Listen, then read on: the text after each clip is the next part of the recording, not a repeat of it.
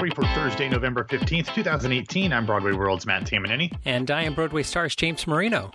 James, we didn't think we were going to be recording on Wednesday night, but here we are. You got back from American Son earlier than you anticipated. So we are recording on Wednesday night, not Thursday morning. So how was American Son? Um, American Son, very stressful play to watch.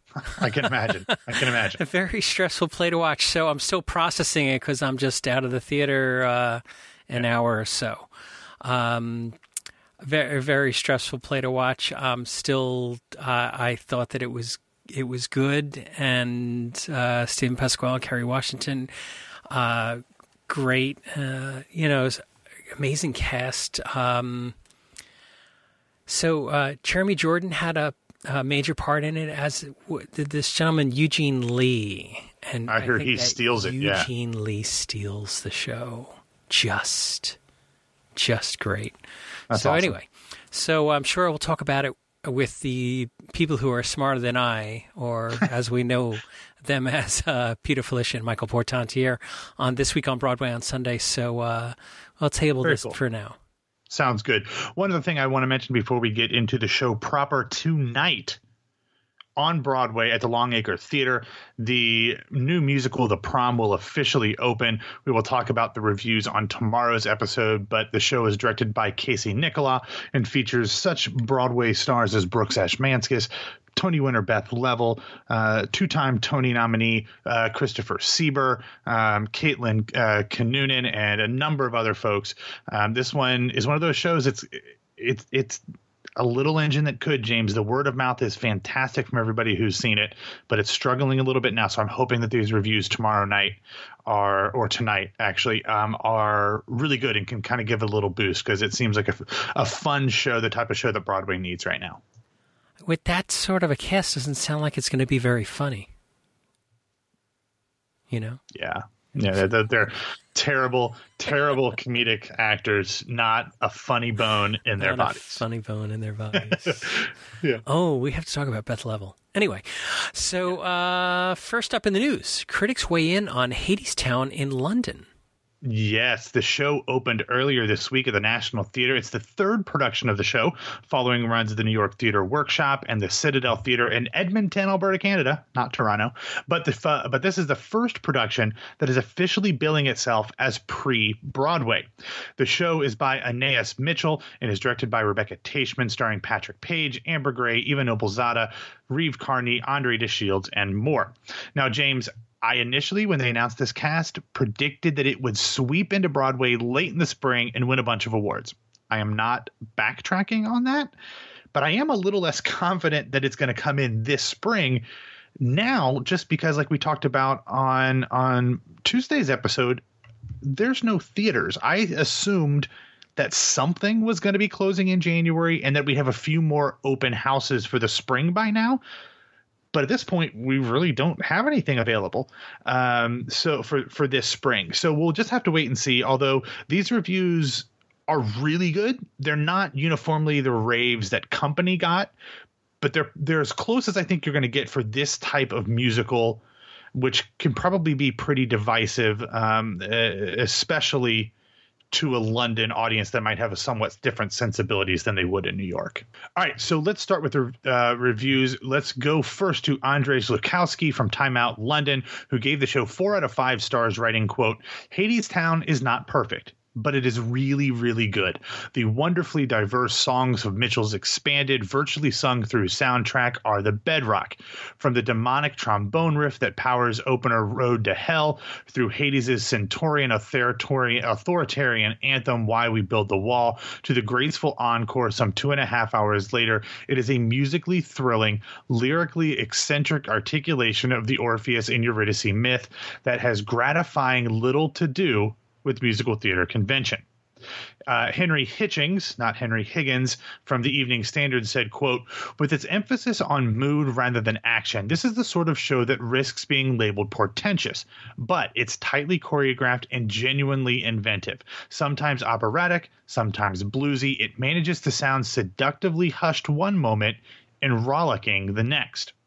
Next up, while discussing the principal cast, Quentin Letts of the Daily Mail describes one of the actors in a way that I honestly don't know what it means. I don't think it's good, but maybe uh, uh John Schwab or somebody from London can uh, clue me in on what this specific British idiom means. But he says, "quote Mr. Carney's Orpheus is a wet little Herbert."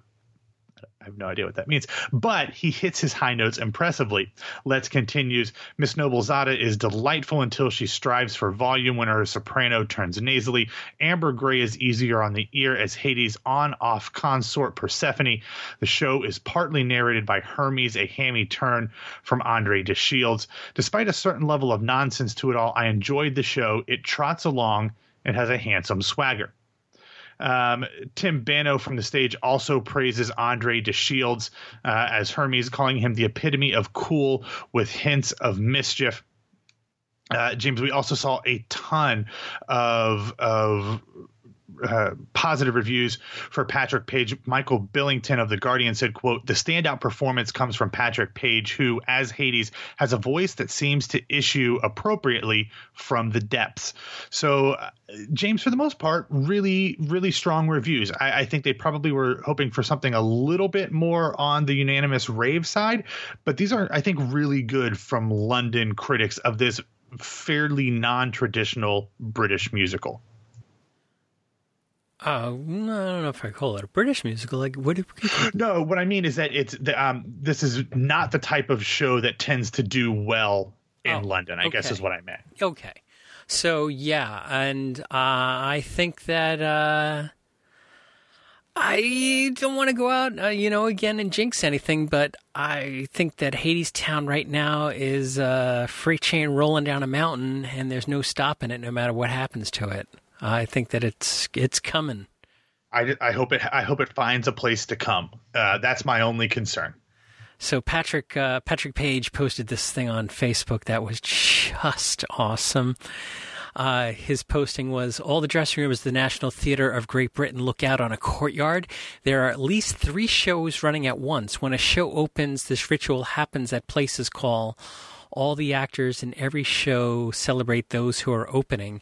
And the video is of all the actors come to the you could look out in the courtyard and see all the windows to all the dressing rooms on four sides. And they all bang on the windows and cheer. It oh, almost oh, like cool. like a, a prison some sort okay. of prison block type of thing. You know what I'm saying? but it's a it's a cool cool video. It's such a awesome. interesting insight. And uh, Godspeed to Hadestown. Can you say Godspeed to Hadestown? yeah, I mean it's a show that includes a god. So I mean the god of the underworld. So sure, why not? And uh, so uh, and uh, some of the uh, pictures from Hadestown uh, have Patrick with a a, a, quote unquote nice. sle- a sleeve. Sleeve. Uh, he's got a sleeve. Yeah, he's got a sleeve, and so uh, and I'm I'm wondering is that makeup or is that is that is that actual tattoo? So we'll have no, to yeah. call a sleeve tattoo. Yeah, yeah, not just like a sleeve on his arm, but a sleeve tattoo. I yeah. would imagine that it's it's either makeup or something that. Um, yeah, I was thinking it was makeup, but it, it's so good and detailed and everything. It just doesn't look like it. You know, whatever well, we'll have to call Patrick up and see how he's doing and uh, and and t- chat with him about this. All right, next up, West End Kinky Boots to be filmed for worldwide screening. Yes, yesterday it was announced that the West End production of Kinky Boots will be filmed later this month for an eventual worldwide screening. Original London stars Killian Donnelly and Matt Henry will return from Monday, November 26th through the 28th, specifically for the filming dates.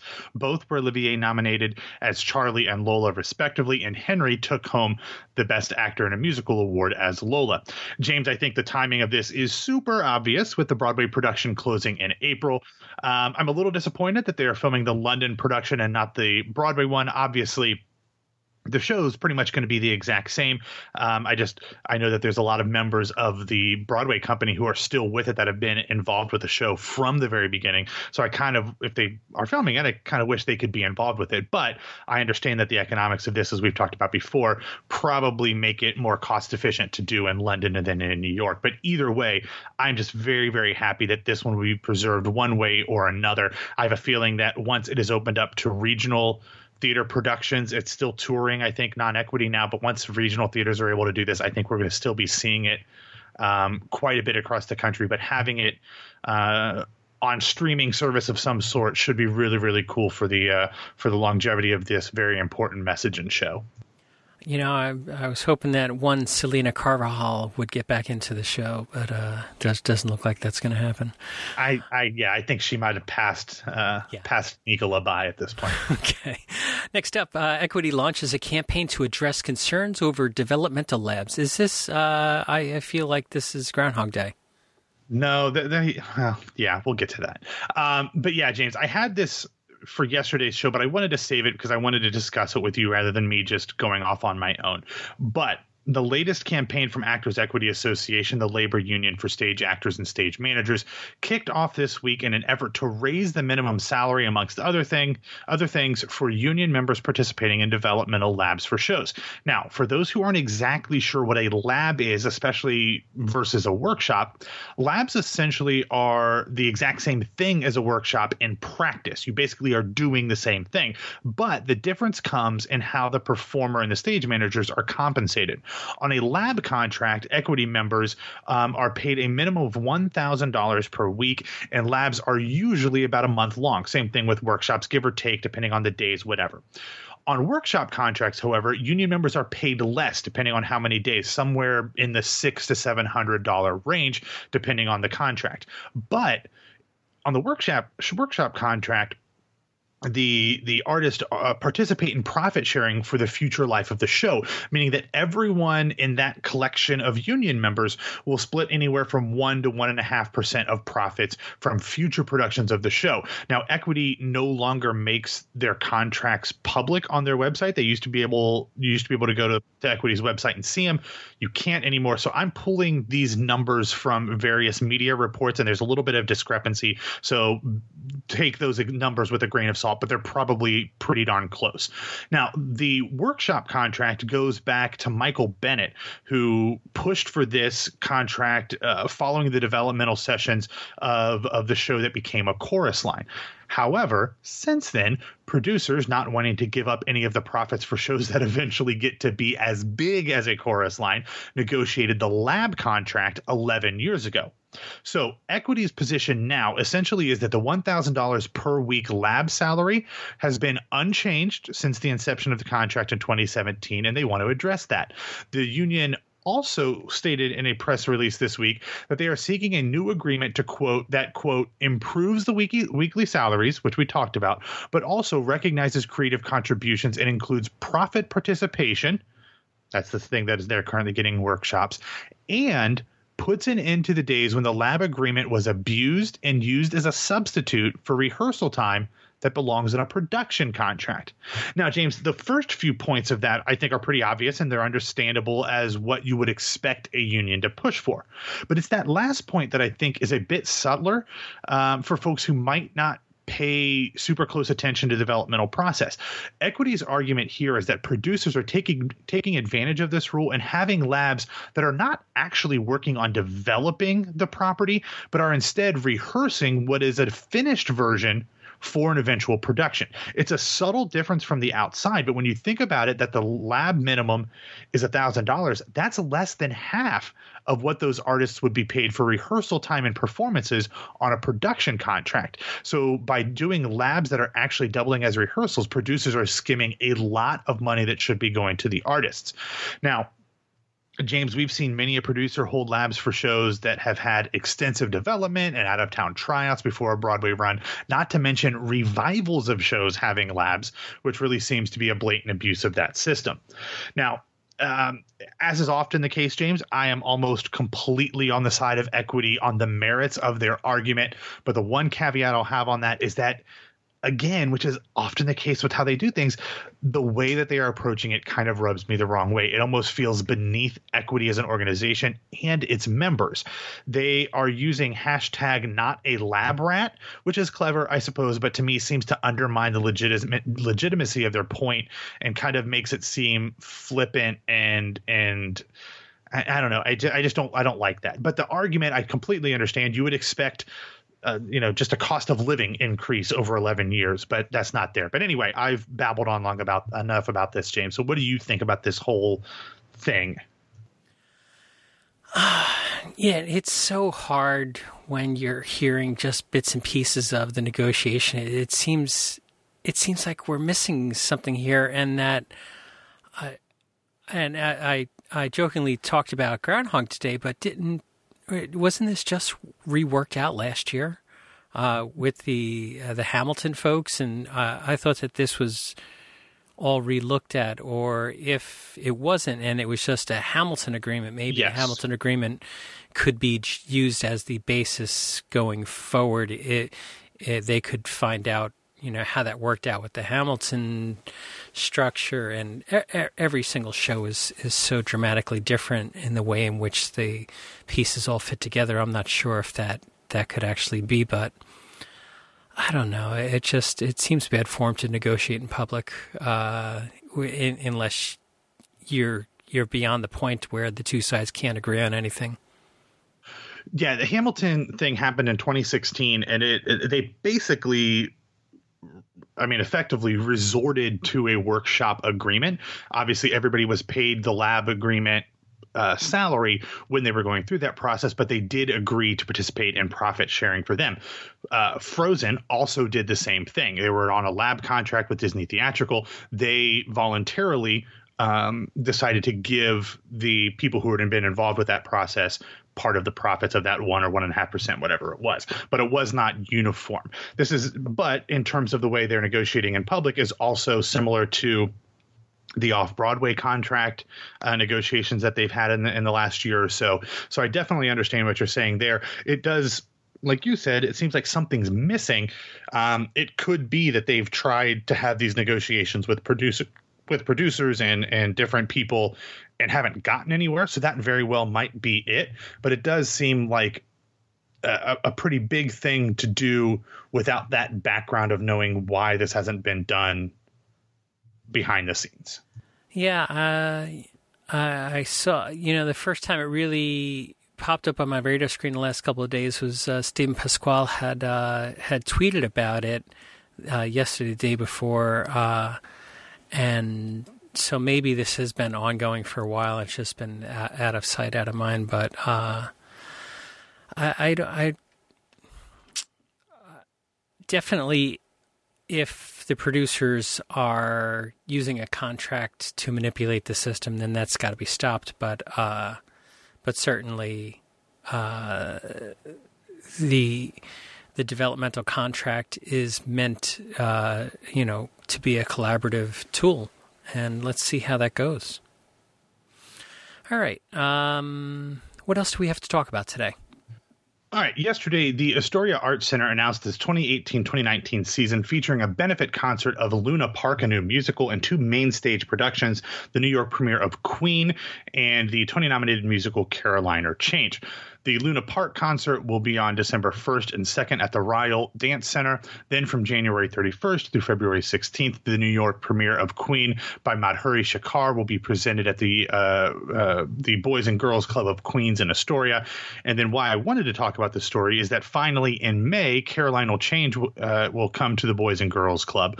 But James, we've heard a lot of rumors recently about Caroline or Change, which is having a lot of success in London, potentially making a Broadway transfer this era of our you know zeitgeist in uh, political and popular culture seems like it would do very well for Caroline or Change. But do you think that a professional production in one of the five boroughs six seven months from now means that a Broadway transfer is unlikely anytime soon?